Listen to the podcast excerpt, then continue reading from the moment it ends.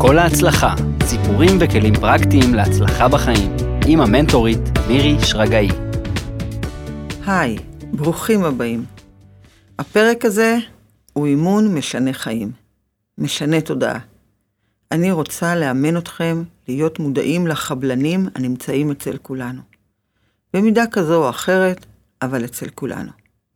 תפקידם המקורי של החבלנים לעזור לנו לשרוד את החיים. אבל עם הזמן, הם הפכו את עצמם למרכז חיינו, והם מנהלים לנו את הפחדים בצורה קיצונית לחלוטין. איך זה מתחיל, ואיך זה קורה, ואיך זה נוצר? המוח שלנו, לטובת הנושא, מחולק למוח ימני, אונה ימנית, מוח שמאלי, אונה שמאלית. פשוט ממש ככה תדמינו את זה, אוקיי? אחרי על ההישרדות הפיזית שלנו, זה המוח השמאלי. אוקיי, תזכרו, המוח השמאלי אחרי על ההישרדות הפיזית שלנו. זה המקור.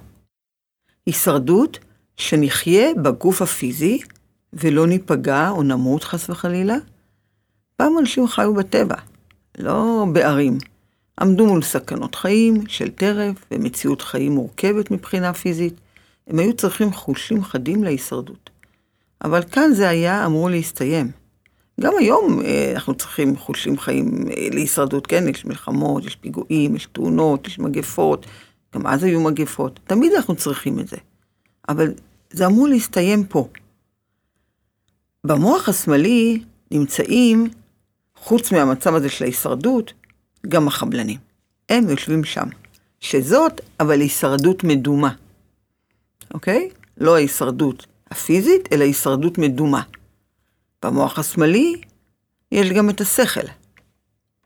ובצד שמאל יש גם את החיים עצמם. החיים עצמם, הפיזיים, כמו שאמרנו. ויש גם את האגו. כל זה, זה צד שמאל. במוח הימני יש סגסוג ויצירה, האני העליון, הנשמה, יש את התבונה, ואור וחמלה. גם במוח הימני, אם מוח שמאלי זה החיים, אז המוח הימני זה איך לחיות את החיים, לעומת החיים עצמם. כן? איך, באיזה איכות אתה רוצה לחיות את החיים שלך? את זה אתה תביא מהמוח הימני שלך. אוקיי? מהתבונה. יש משפט של אלפא רומאו שאומר, זה שאתה נושם, זה לא אומר שאתה חי. אז אתם לא רוצים רק לנשום, אתם רוצים באמת לחיות.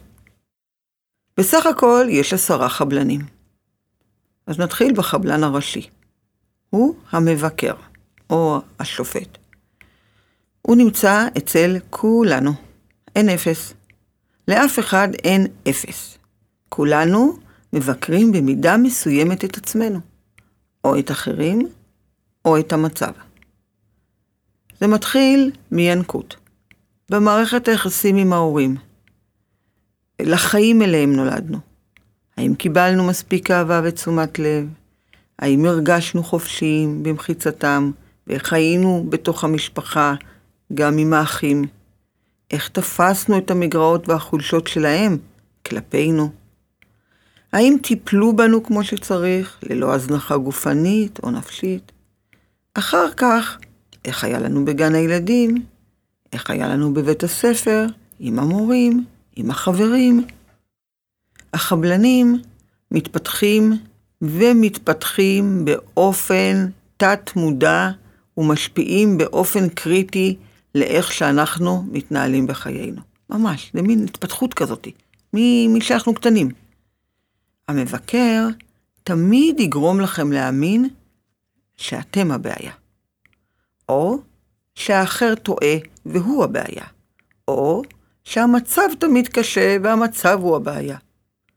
המבקר מאמין שהדרך היחידה להשיג דברים בחיים הוא באמצעות עבודה קשה ומפרכת. ולכן אתם עלולים לא לראות פתרונות קלים ופשוטים ולוותר עליהם. למה? כי קשה לכם להאמין שהפתרון הקל והפשוט הוא הטוב והוא זה שיעבוד לכם.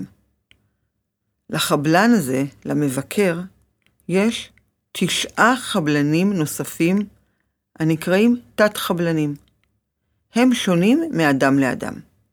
כל אחד יפתח את החבלנים לפי סיפור חייו. נכון, לכולנו יש קשיים, ואפילו חלקם דומים, אבל כל אחד יפתח אסטרטגיות שונות כדי להתמודד עם הבעיות ועם הכאב. החבלן הראשי והתת חבלן עושים ביניהם קשר לפי ההישרדות המדומה והשקרית שמתאימה לכם לפי דרככם. החבלנים תמיד יגרמו לכם להאמין שהם מגינים עליכם. זה השקר הכי גדול שעליכם לחשוף בעצמכם. זאת העובדה החשובה ביותר שאתם צריכים לדעת, ואתם צריכים לעבוד על זה. לעבוד על זה לטובת עצמכם ואיכות חייכם. זה באמת משנה חיים, מציל אתכם מהנזקים שהחבלנים האלה גורמים לנו. אין להם חמלה, ואין למידה מטעויות. להפך, הם יזכירו לכם את הטעויות כל הזמן, ויגרמו לכם להרגיש אשמה, כעס, בושה ואכזבה. וזה לופ אכזרי מאוד. אני אוהבת תמיד אה, לספר למתאמנים שלי את המשפט הקטן הזה של אקארט טול, הוא מדמה את זה מאוד יפה. החבלנים הם כמו יצורים קטנים מקרח. תדמיינו, חבלנים כאלה, יצורים קטנים מקרח, שדונים כאלה. תחשפו אותם לשמש והם ימאסו. אז בעצם מה אנחנו בסך הכל צריכים? לחשוף את החבלנים לשמש, לאור, לאור הפנימי שלנו, לכוחות שלנו, ואז הם תדליים, בורחים, ברגע. הם תמיד פועלים בהרמומיות, ומתחת לפני השטח, כדי שלא תרגישו, שלא תחשפו אותם ולא תזהו אותם. תביאו אותם קדימה, כי הם תמיד, כמו אני אומרת את זה, תמיד הם מאחורי הראש. תביאו אותם קדימה, תחשפו אותם, ותראו כמה מהר הם נסוגים, כמה מהר הם בורחים כמו גמדים קטנים. ואז השליטה על חייכם ועל ההחלטות תהיה בידיכם. אמנם הם ייסוגו, אבל תמיד הם ינסו עוד ועוד, לצערנו, מה לעשות? זה דבר שצריך כל הזמן להיות במודעות שלכם. כל הזמן להיות מודעים להם. עכשיו, מה שאני רוצה זה להקריא לכם את כל עשרת החבלנים, כפי שהייתי עושה בחדר האימון. לבד זה קשה, ואני יודעת שאתם לא תעשו את זה לבד. לכן אני מקריאה לכם את זה לאט לאט. תקשיבו טוב, קחו דף ועט, ותרשמו כמה יש לכם מכל חבלן, תדרגו מ-אחד עד עשר. אחד, הכי פחות, עשר, הרבה מאוד.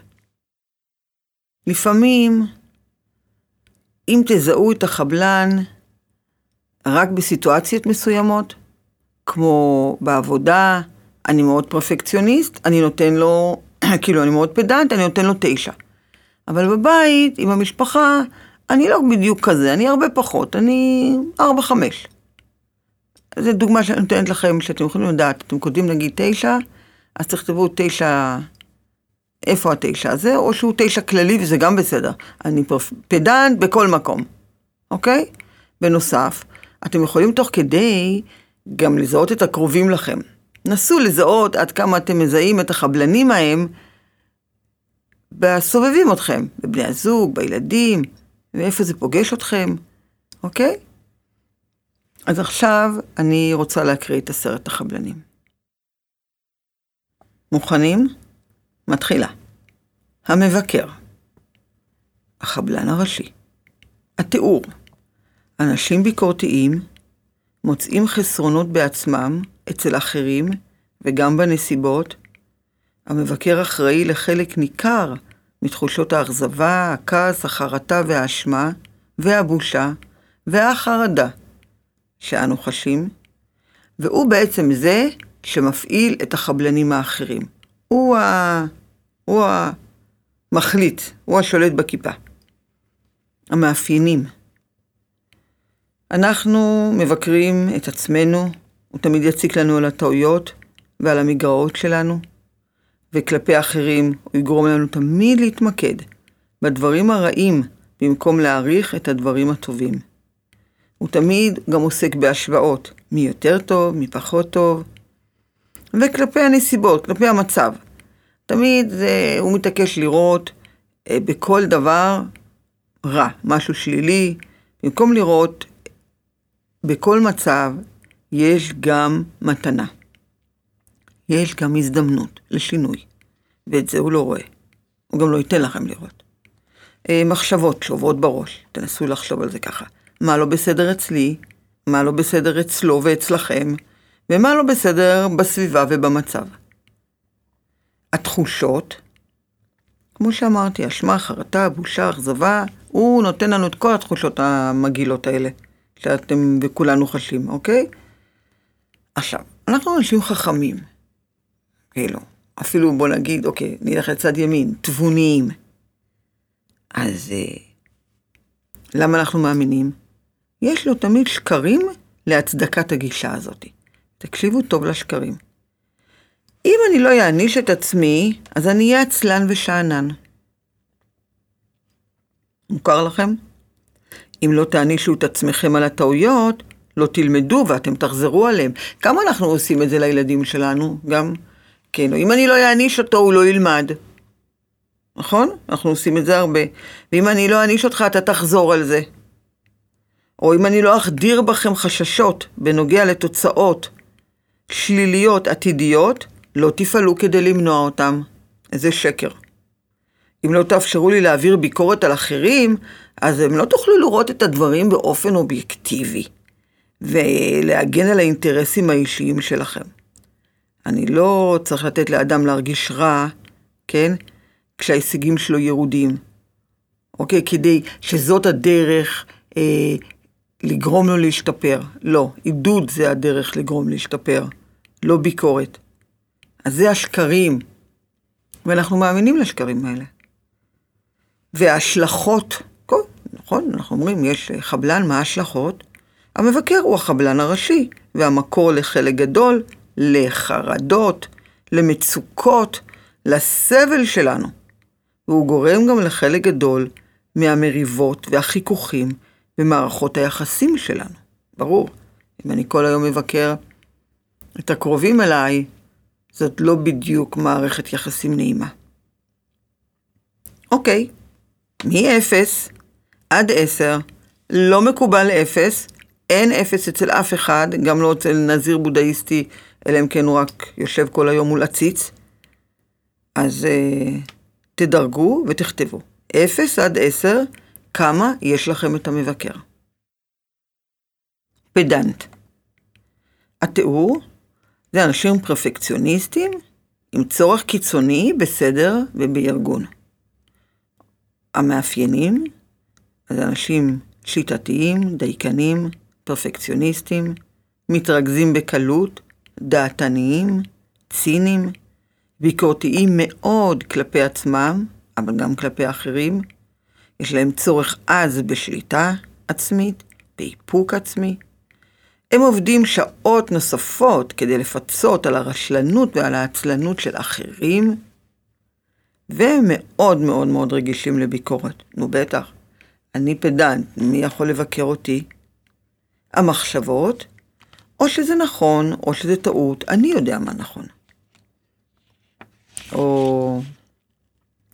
האמת היא ככה, אם אי אפשר לעשות את זה מושלם, עדיף לא לעשות את זה בכלל. טעות. ממש טעות. אפשר לעשות דברים, ולא חייבים להיות מושלמים, אפשר לעשות אותם גם טוב מאוד. גם כמעט טוב מאוד. מה רע? לאנשים אחרים יש סטנדרטים נמוכים, הוא יגיד לכם. אה, אני צריך להיות מאורגן ושיטתי יותר מאחרים כדי להצליח. ומחשבה שמאוד נפוצה, אני שונא טעויות. הרגשות, תסכול מתמיד ואכזבה מתמדת כלפי עצמכם וכלפי אנשים אחרים שלא עומדים בסטנדרטים הגבוהים שמציב החבלן. לא אתם, החבלן. פחד שאנשים אחרים ישבשו את הסדר ואת האיזון שאני כבר סוף סוף השגתי לעצמי. תמיד יש להם טונים ציניים וצדקניים כאלה של אני יודע, וכעסים ותסכולים, אבל הם תמיד מודחקים, כי הם לא רוצים להראות את זה. השקרים, כרגיל, של החבלן, במה הוא משקר לכם? זו מחויבות אישית. אתם חייבים לתקן באופן אישי כל בעיה או תקלה שניצבת בפניכם. פרפקציוניזם הוא דבר טוב, זה יגרום לכם להרגיש מאוד טוב עם עצמכם, וברוב המקרים יש דרך מובהקת נכונה ודרך מובהקת שגויה. עוד פעם טעות. שקר גדול. ההשלכות לפדנט, הפדנט מוביל לנוקשות, כי אין גמישות, בעת ההתמודדות עם שינויים. כי הוא לא אוהב שינויים, הוא לא אוהב גישות חדשות, הוא אוהב את המוכר וללכת עם זה. וזה לא טוב. מהווה מקור לחרדה ותסכול שלא נגמר. כי כל הזמן לחפש את המושלם, אין חיה כזאת. זה גם גורם לסלידה וחרדה וספקות עצמיים.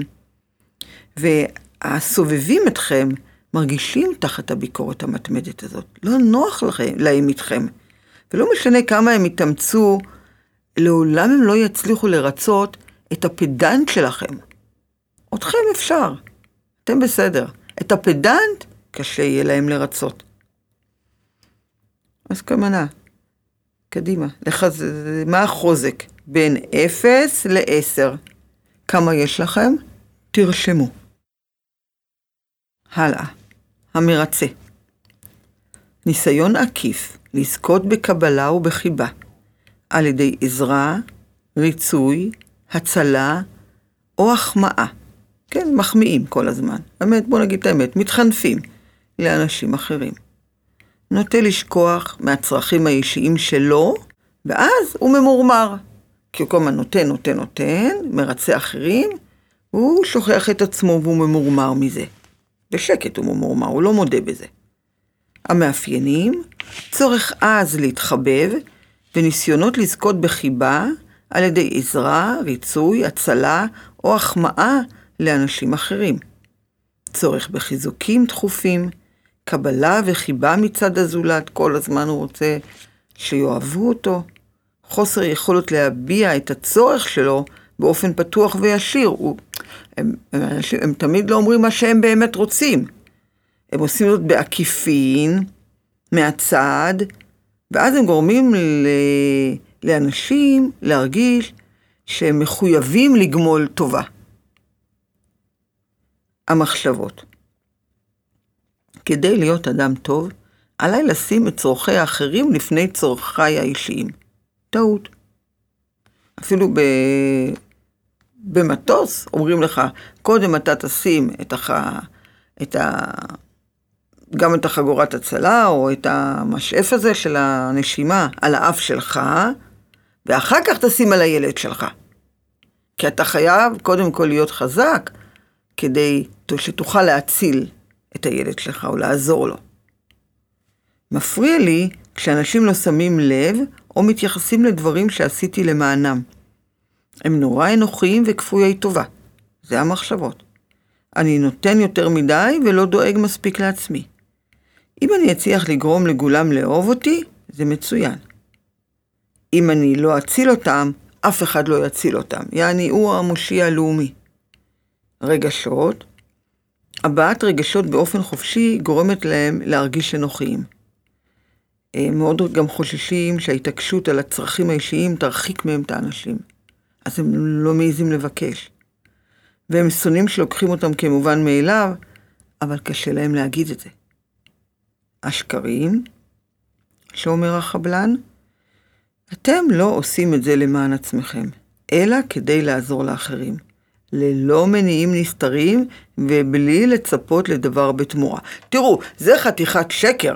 כי וואו, אתה בעצם מה אומר משקר לעצמך? אני אדם כל כך טוב. אני לא עושה את זה בחיים ממקום אנוכי. אני באמת רק, וגם רק רוצה שיהיה טוב לאחרים. זה, זה, זה, כשאדם חי עם השקר הזה הוא כבר באמת מאמין לו. הוא באמת חושב שהוא אדם טוב. והעולם גם הוא אומר, יהיה מקום הרבה יותר טוב אם כולם יהיו כאלה בנתינה. זה לא נתינה, זה מרצה, זה שקר. ההשלכות על עצמכם ועל אחרים זה עשוי להוביל להזנחה מסוכנת של הצרכים האישיים, בין שמדובר בצרכים רגשיים, פיזיים או פיננסיים. אני ראיתי אנשים שנתנו את הכסף שלהם כי הם לא ידעו להגיד לא, הם כל כך היו חייבים לרצות, שהם ממש אפילו התמוטטו כלכלית בגלל הריצוי הזה. לגמרי. זה עלול להוביל לרגשות של כעס ותסכול וגם להתמוטטות. עלול לגרום לאחרים לפתח תלות גם במרצה, במקום שילמדו לדאוג לעצמם. אה, יש לי את המרצה הזה, הוא דואג לי. ואז הם מרגישים מחויבות ואשמה וקורבנות ומניפולציות. לא נעים. אוקיי, מ-אפס עד עשר, סמנו כמה יש לכם, וגם אם אין זה בסדר, הלוואי ואין. כל אפס, אחד, שתיים, בדרך כלל גם לא אמרתי, כל מה שמתחת לחמש, זה בסדר, אוקיי? כל מה שמעל חמש, זה כבר חזק. תחרותי. התיאור. צורך אובססיבי ברמות גבוהות של ביצועים והישגים, כדי לשמר הערכה עצמית וערך עצמי. אוקיי? יש להם מיקוד חזק בהצלחה חיצונית, יוצר נטייה להתמכרות, לא בריאה, לעבודה, או לאותה הצלחה שהם רוצים, אבל ניתוק מהרגשות ומהצרכים העמוקים שהאדם רוצה לעצמו. כי זה הכל נורא נורא חיצוני. המאפיינים הם מאוד תחרותיים, מודעים מאוד לתדמית ולמעמד שלהם, טובים בהסתרת חוסר הביטחון והצגת תדמית חיובית, נוטים להתאים את אישיותם לתדמית שהכי תרשים לדעתם את האדם שעומד מולם, כמו זיקית, איך אני עכשיו יראה הכי טוב, הכי מוצלח, הכי עשיר, הכי חכם, מכווני מטרה ובעלי נטייה להתמכר לעבודה, מוותרים על התבוננות עצמית לטובת ליטוש התדמית הציבורית, נוטים לקדם את עצמם, שומרים על מרחק בטוח מאנשים. המחשבות של התחרותי, אני חייב להיות הטוב ביותר בתחומי. אם אני לא יכול להצטיין, למה בכלל לטרוח? אני חייב להיות יעיל ואפקטיבי. הרגשות פוגעים בביצועים. עלה להתמקד בחשיבה ובעשייה, לא ברגשות. חבר'ה, בחיים יש גם רגשות, ומה שאנחנו מרגישים זה חשוב גם להצלחה שלנו, לא רק העשייה, כן? אני יכול להיות כל מה שאבחר להיות, בסדר, זה חשוב, אבל לא ממקום תחרותי, לא ממקום שלילי. יש לי ערך רק כשאני מצליח, ואנשים חושבים עליי דברים טובים. לא, יש לך ערך גם כשאתה לא מצליח, יש לנו ערך גם כשאנחנו נכשלים, בהחלט יש לנו ערך. במיוחד הערך, אם אנחנו לומדים ומשפרים, זה הערך הכי גדול, הכי טוב. הרגשות של התחרותי, הם לא אוהבים לעסוק יותר מדי ברגשות, הם לא אוהבים הסחות דעת מהשגת המטרה. תחושות של ריקנות לפעמים יש להם, פנימית ודיכאון, כי הם לא מתעמקים בכלום. ההצלחה היא הדבר היחיד שחשוב. הישגיות היא הכלי העיקרי להשיג תחושת ערך עצמי. הם עשויים להציג פחד מאינטימיות ומפגיעות, מקרבה לאנשים אחרים, וכי הם מפחדים שזה יראה את המגרעות שלהם. השקרים של החבלן הזה, מטרת החיים היא להגיע להישגים ולספק תוצאות. תדמית טובה, תעזור לי להשיג את התוצאות. רגשות זה רק הסחת דעת ואין בהם שום תועלת. ההשלכות של זה, שקט ושלווה, הם תחושות שחולפות, שמורגשות לרגע קט בעת השגת המטרה. קבלה עצמית תלויה תמיד בהצלחה הבאה. ניתוק הקשר מהתחושות העמוקות ומהעצמי האמיתי העליון, זה, זה אובדן יכולת לקיים קשר איטימי עם, ה, עם אנשים, כי אנחנו מקיימים קשר עם אנשים דרך הרגשות שלנו, דרך ה... לא רק דרך ההצלחה האישית שלי, כאילו, במה שאני הצלחתי, רק על זה אני יכול לדבר איתך. האנשים שמסביב עלולים להיסחף לנחשול ולהישגיות של החבלן, ולפתח נטייה לא בריאה להתמקדות בהישגים החיצוניים. דרגו מ-אפס עד עשר. קורבן. התנהגות רגשנית והפכפכה, שנועדה להשיג תשומת לב וחיבה. התמקדות קיצונית ברגשות הפנימיים, במיוחד באלה הכואבים. נוטים להציג את עצמם כקדושים מעונים. אני קורבן, אני מסכן, אני אכלו לי, שתו לי, בלעו לי, הציקו לי ופגעו בי. זה הקורבן, במילים הכי פשוטות. מאפיינים, או תחת ביקורת, או כשאינם מובנים, אז הם ישר מסתגרים וכועסים. הם מאוד דרמטיים ונתונים למצבי רוח. כאשר המצב מסתבך ונהיה קשה, אז הם מתקפלים ומוותרים.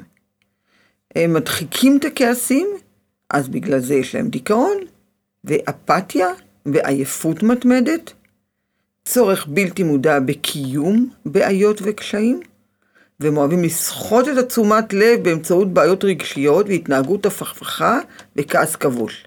זה לא פשוט, גם להיות לידם. המחשבות, אף אחד לא מבין אותי, אני כזה מסכן, תמיד קוראים לי דברים רעים, נראה לי שאני סובל מחסרונות, מפגמים. הרגשות מייצגים אותי. הלוואי שמישהו יציל אותי. הרגשות שלהם נוטים להתעמק ברגשות השליליים. זה ברור. מרגישים לבד, בודדים, גם אפילו בסביבה של המשפחה והחברים הקרובים. תחושות של מלנכוליה, נטישה, עסוקים בקנאה הרבה פעמים ובהשוואות שליליות.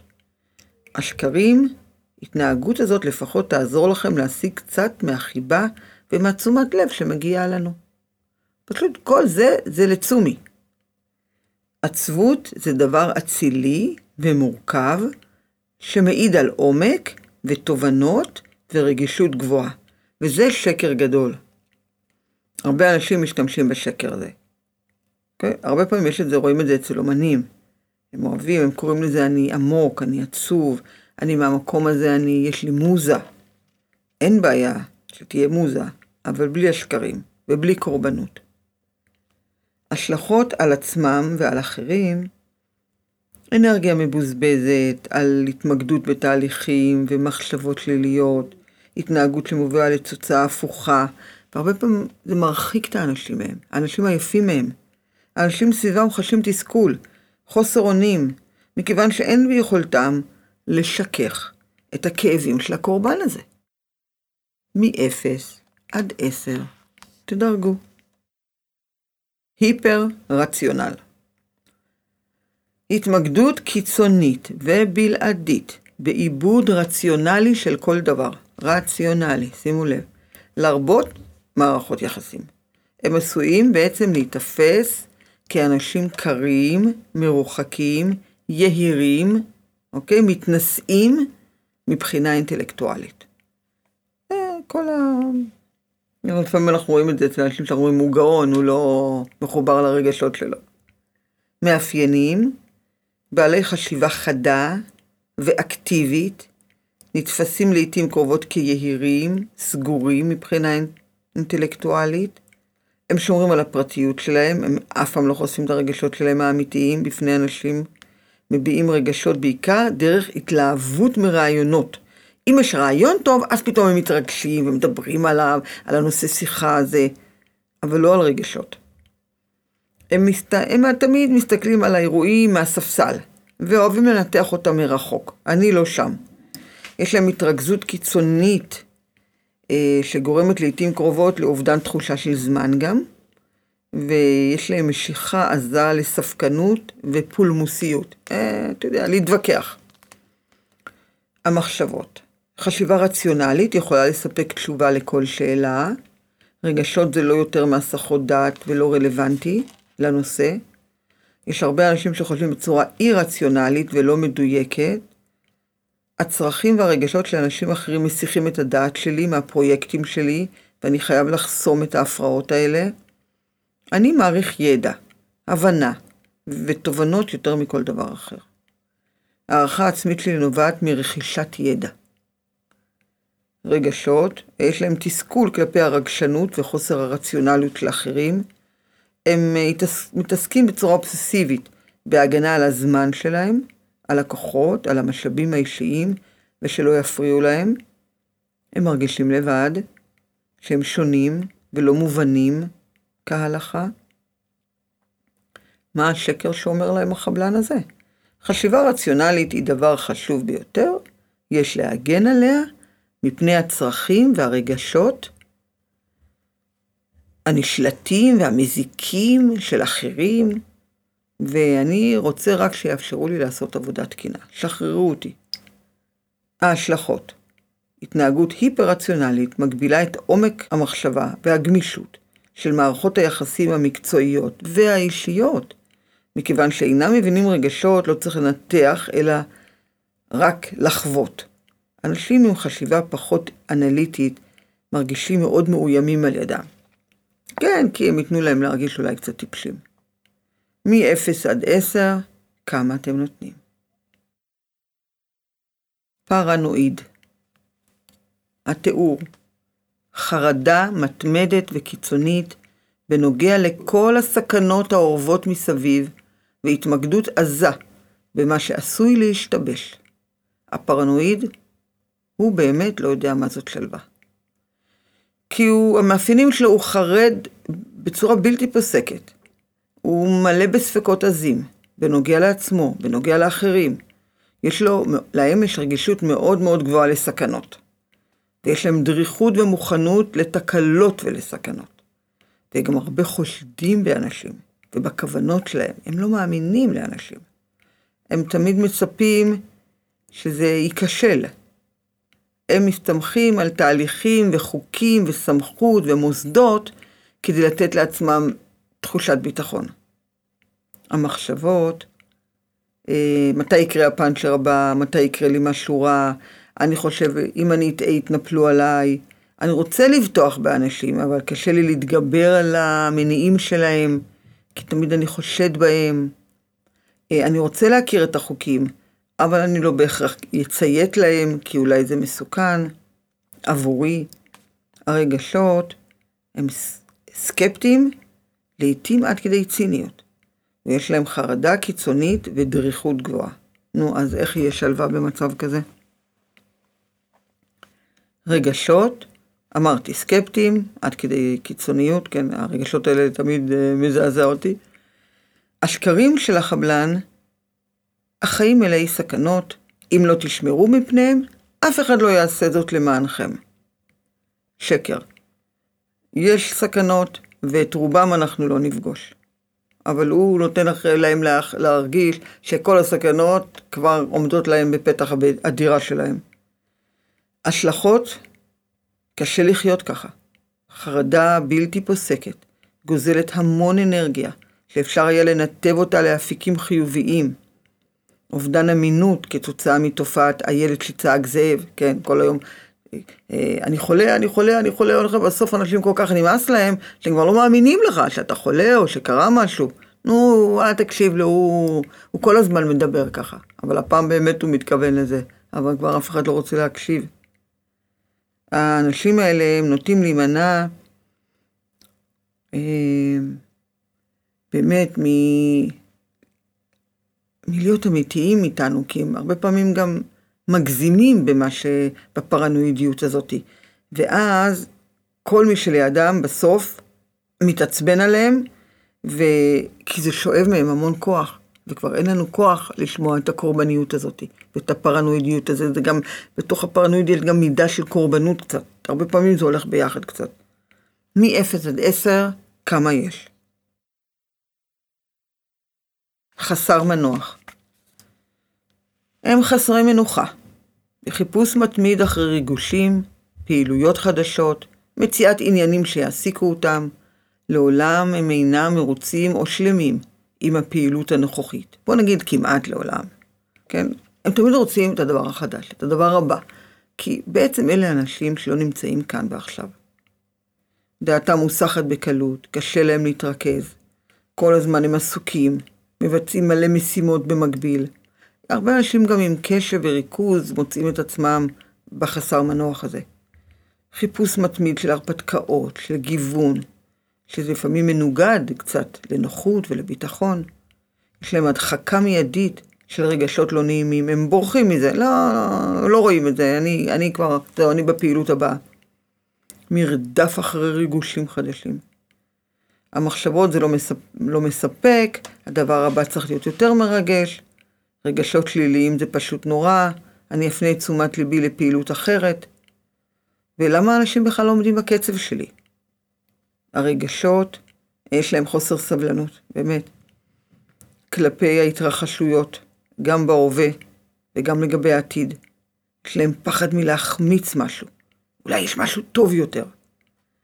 תחושות של חוסר מנוחה, כמיהה לדברים אחרים, והתמקדות קצת ברגשות שליליים, וזה קשה להם עם זה. השקרים, החיים קצרים מדי וצריך לנצלם במלואם. אם תאססו או תתמאמאו, תפספסו דברים. ממש לא נכון.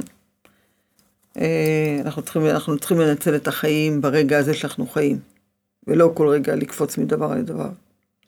השלכות, אה, מתחת לכל ההנאה והריגושים האלה, אה, של החסר מנוח, מסתתרת הימנעות, מפוחדת, מנוכחות של הרגע הזה, מהחוויה של הרגע הזה. וזה גורם להם להתמודד עם רגשות לא נעימים, של החוסר מנוחה הזאת. אה, הסובבים אותם, מתקשים מאוד מאוד לעמוד בקצב המטורף ובבלגן שמאפיין את החיים שלהם, והם אינם מצליחים לבנות סביבם דברים בני קיימה, ממש ככה. מאפס עד עשר, תרשמו. שתלטן, צורך מוזן, חרדה לפקד. זאת אומרת, הוא שתלטן אז הוא נראה חזק, אבל זה בא מתוך חרדה, ה... השתלטנות הזאת. הוא רוצה לשלוט במצב, להתאים את ההתנהגות של אחרים לצרכים שלו. כשהדבר לא מתאפשר, אז הוא בחרדה ובחוסר סבלנות. המאפיינים, יש להם צורך חזק לשלוט ולתפוס פיקוד. לא ממקום טוב, כן? חיבור לאנשים דרך תחרותיות, אתגרים ופיזיות, והם אפילו אוהבים עימותים על חשבון רגשות נעימים יותר. קצת לריב, מה רע? נחישות, ישירות, בוטות בדיבור, נטייה למריבות, וגורם, זה גורם לאנשים תחושה של אי נוחות לידם. הם מתעוררים לחיים שהם עושים את הבלתי אפשרי, ומנצחים כנגד כל הסיכויים. מומרצים מאימותים, ומקשרים הם מבוססים על אימות. ואחר כך, יש להם פרצוף כזה שואל, מה, נפגעת? כאילו נראה כמות איך אתה עמד בפרצוף, מה קרה? הם מאיימים על אחרים, והתקשורת הבוטה והישירה שלהם נתפסת על ידי אחרים ככעס וכביקורת. המחשבות, אם אני לא בשליטה, אני חסר השליטה. רק אם אני שולט, אני שולט על חיי. ואם אני אשקיע מספיק מעמד, אני יכול לא לגרום לכולם להתנהל בדרך שלי. אנשים רוצים שאני אשלוט בהם. אני בעצם עושה להם טובה שאני שולט בהם, כי אני יודע מה, מה צריך להיות. והמשפט המחץ, אף אחד לא יגיד לי מה לעשות. אז תשימו לב לזה, אם אתם אומרים את זה לעצמכם. רגשות, חרדה קיצונית. אה, כשהדברים לא מתנהלים על פי רצונם.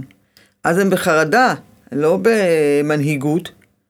הם כועסים, ומאיימים כשלא מקשיבים להם, חסרי סבלנות, לרגישות ולשונות של אנשים אחרים. והם מאוד מאוד פגועים ומרגישים דחויים, אף על פי שכמעט לעולם הם לא יודו בזה. השקרים. בלעדיכם שום דבר לא יקרה. אנשים צריכים שידחפו אותם, בגלל זה אני עושה את זה. אם אני לא שולט, ישלטו בי, לא מקובל עליי. אני לא מוכן לקבל את זה. שכולם יעמדו ביעדים שלהם, ואז אני מרוצה. השלכות. השתלטן מצליח להביא להישגים זמניים. כן, הוא מביא להישגים, אבל הם זמניים וקצרים. אבל גורם לאנשים בדרך להרגיש נשלטים ועוינים, ומונע מהם ממש את היכולות שלהם. כמו כן, השתלטן יוצר רמות גבוהות של חרדה, מכיוון שחלק גדול מהדברים בעבודה או בחיים, הם לא ניתנים לשליטה. ואנחנו כולנו יודעים את זה. מ-אפס עד עשר, תדרגו. אחרון, אחרון. מקווה שלא התעייפתם. מתחמק. התיאור, התמקדות קיצונית ובלעדית בדברים החיוביים והנעימים בחיים.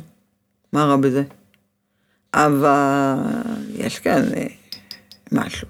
בריחה מקשיים ומטלות לא נעימות ואימותים. זה סופר בת יענה.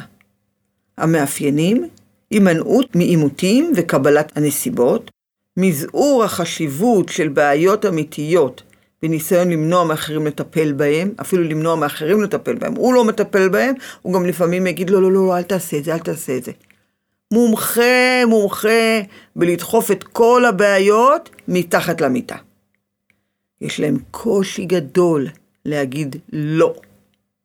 התנהגות באמצעות התנהגות פסיבית. אני לא אעשה כלום. הכי טוב. הכי טוב, אני מהאום. אוקיי? יש להם שקיעה לרוטינות ולהרגלים מוכרים. והם כל הזמן דחיינים. דוחים מטלות לא נעימות, דוחים משהו שצריך להגיד לא נעים. צריך לפעמים להגיד גם משהו למישהו שלא נעים, שאתה צריך לבקש משהו. לא, הוא דוחה, דוחה, דוחה, דוחה. פעם אחרת, פעם אחרת, פעם אחרת, והכל, הכל מתאסף בתוכם, או מתחת למיטה. המחשבות, אם זה קשה מדי, אני פשוט, אני אשכח מזה, והדברים יסתדרו מעצמם. אני עוד לא ראיתי בעיה שהסתדרה מעצמה. יכול להיות לי תסתדר, אבל עדיין קרה שם משהו שנעשה כדי שיהיה פתרון. דברים לא מסתדרים כל הזמן מעצמם. אם אני אתמודד עם זה עכשיו, אני עלול לפגוע ברגשות של מישהו. או כן, זה כאילו עכשיו, אני בן אדם כזה טוב, אני לא רוצה לפגוע באף אחד, עדיף שאני אסתום את הפה. אם אני אשאב לעימותים עם אחרים, אני אאבד את הקשר שלי איתו. אז עדיף שאני לא אגיד כלום, לא יריב איתו. תראו, אני מצאתי איזון. אני לא רוצה להפר אותו. כן, האיזון. אני סותם את הפה, לא אומר כלום, זה איזון. זה לא איזון, ממש לא. ואני מעדיף לוותר כדי למנוע סצנות. אז אתה מוותר, זה לא איזון. נכון? רגשות. הם מנסים לשמור על איזון, זה נכון. אבל יש להם חרדות בעקבות כל הדברים שהם נדחקו. נדחקו, תחשבו. כל כך הרבה דברים דחיתי. הם לא נעלמו באמת, הם יושבים שם. וזה כמו פצצת זמן. אתה מתחיל להיכנס לחרדות מזה. כי זה גודל וגודל, זה כמו כדור שלג. החשש לפגיעה בשקט הוא כל כך גדול, כי זה לקח להם הרבה זמן. הרבה זמן הם דחקו את, ה... את הבעיות. אז... אז הם לא זזים. כמה זמן אתה יכול לזוז? בסוף שיתוק. ואז הם דוחקים גם בתוך עצמם את הכעס, את העלבון שהם ספגו למשל, של מישהו העליב אותם. אז הם לא יגידו לו כלום. טוב, בשביל האיזון אני אשתוק, לא נורא. אז הוא אמר לי שאני בן אדם לא טוב, אני לא רוצה להשתמש במילים לא נעימות. מה השקר? הדאגה לרגשות של אחרים מעידה על טוב לב. תחשבו, חבר'ה, זה שקר קשה. כי באמת האנשים האלה חושבים שהם טובי לב, אבל הם לא טובי לב לעצמם. אלה האנשים, תדעו לכם, שהגיעו אולי לא עם אה, רימון, הם הגיעו אולי, תמיד הם הגיעו אולי כבר עם פצצת מימן. תמיד, שכבר הפצצה התפוצצה להם בחיים, בבית, בעבודה, בזוגיות, והכל נגמר, ואז הם באים כדי שמישהו יעזור להם מה לעשות עם זה. כי הם לא פתרו את הבעיות בזמן. תמיד היה ככה עם המתאמנים האלה. אה, עוד שקר שהוא אומר להם זה שזה חשוב לדעת להתגמש. נכון, זה חשוב לדעת להתגמש. אבל לא על החשבון העני. לא על חשבון העושר. לא על חשבון החיים שלנו. וגם עוד הוא אומר לעצמו, מישהו צריך להשכין שלום. אוקיי, אז אתה משכין שלום ובסוף אתה מת. אז מה זה שווה? השלכות על עצמכם. ההתכש... ההתכחשות הזאת, לאימותים, לדברים השליליים, בעלי משמעות, היא לא מאפשרת טיפול יסודי בבעיות. אוקיי? היא לא נותנת הזדמנות חיובית לפתור את הבעיות. זה אדישות, אדישות לכאב. זה, זה נורא, כי אתם לא רותמים את התובנות ואת היכולות שלכם כדי לפתור את הבעיות האלה. זה, אני אומרת לכם, כמה הוא מתחמק וכמה הם נראים אנשים בדרך כלל בבית משכיני שלום. כשנדבר על, על הערכים, אתם תראו שיש את הטיפוס של המשכין שלום, אבל הוא הטיפוס הטוב, הערכים זה הדבר הטוב שלנו, אבל הוא עושה יד חזקה מאוד עם המתחמק, משקר לכם, עובד עליכם, וממש בסוף מתפוצץ לכם בתוך הפרצוף. אוקיי? אז מ-אפס עד עשר, כמה יש לכם? דרגו. אוקיי, זה היה ארוך, נראה לי שזה הפרק הכי ארוך שהיה עד היום. תראו, זה לא קל, יש לכם זמן, את, תקשיבו להתחלה, תעצרו, כשאתם שומעים את החבלנים, אפילו תריצו קדימה, תיקחו את הדף ואת העט, תקשיבו ותדרגו.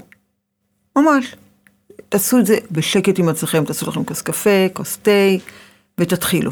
אבל באמת, תהיו אמיתיים, אל תשקרו לעצמכם, תדרגו אמת, גם אם זה עשר, ובמתחמק תדרגו אמת, גם אם זה שתיים. כי הוא תמיד, הוא גם מתחמק מלהגיד לכם את האמת, תהיו בטוחים. מה, אני מתחמק? מה פתאום? אני, יש לי שתיים, אני לא מתחמק. כל המתחמקים האלה, תמיד חשפתי אותם, אלה מתאמנים שלי. ואז אמרתי להם, יש לך שתיים, ארבע, בוא נראה. יש לך עשר, יש לך תשע, איזה שתיים, ארבע. כי הוא, הוא לא יגיד לכם את האמת, גם, גם כלפי עצמו הוא לא יגיד לכם את האמת. הם בכלל לא ירצו להגיד לכם את האמת. הם בכלל יגידו לכם, מה? גילית אותי? אתה מתחיל לדבר אליי? זה אסון עבורם. אנחנו עוד בפרק הבא נלמד כאילו, טוב, מה אנחנו עושים עם הדבר הזה בכלל? יש ממש כלים מה לעשות עם הדבר הזה. אבל קודם כל, תזהו אותם. עכשיו תראו, אם זה היה נוח לכם בפודקאסט, מצוין. אבל אני רוצה להגיד לכם שאתם יכולים לקרוא את הספר אינטליגנציה חיובית של שירזד שמין. שמה יש את כל רשימת עשרת החבלנים. אני עובדת עם זה תמיד. זה משם, זה לא אני המצאתי את זה. ואתם יכולים לדרג אותם משם. עכשיו אתם גם לא חייבים לקרוא את הספר, לקנות אותו. באמת אתם יכולים לעשות את זה עם הפודקאסט. ואתם יכולים גם באופן מקוון. דאבליו דאבליו דאבליו נקודה פוזיטיב אינטליג'נס דוט קום ואתם יכולים להוציא את זה גם משם, בצורה מקוונת. אוקיי? קיבלתם כאן כלי חשוב לבדוק את עצמכם. אני מאוד מאוד מקווה שתעשו את התרגיל הזה, כי הוא באמת, בלעדיו, אין, אין, אין, אין מתאמן שלא עבר את זה איתי, אין דבר כזה. אנחנו חייבים לדעת את זה, חייבים לדעת לזהות את זה. אחר כך גם אין אימון שלא הייתי שואלת אותם, אוקיי, ומי החבלן שנמצא בדילמה הזאת? אה, אה, אה, אה? לפעמים הייתי צריכה להזכיר להם, ואז הם מוצאים אותו, יופי, מצאנו אותו. עכשיו נותנים לו סתירה, נוקאוט, whatever. אנחנו עוד נדבר על זה באימון, באימון הבא, אני אומרת אימון הבא. לא חשוב, נקרא לזה אימון הבא. רק זה יקדם אתכם. רק זה. להיות מודעים לזה. אוהבת אתכם. ניפגש בפרק הבא. והפרק הבא הוא יהיה המשך לפרק הזה. ויהיה מעניין. מבטיחה לכם. תעשו את זה בקצב שלכם, בזמן שלכם, ותצליחו. תצליחו, תעשו את זה. אל תוותרו. אני, אני רואה שאני מתעקשת על זה. כי באימון הם לא היו יכולים לברוח מהכיסא, הם היו חייבים לעשות את זה. כאן הכל פתוח, אני לא איתכם, אני רק איתכם פה, ואני מאוד מאוד רוצה שתעשו את זה, כי אתם חשובים לי, אתם חשובים לסובבים אתכם, אתם חשובים לעצמכם, תאהבו את עצמכם, תזהו אותם, ואחר כך אנחנו ניתן להם חתיכת נוקאוט. מאחלת לכם את כל ההצלחה להתראות.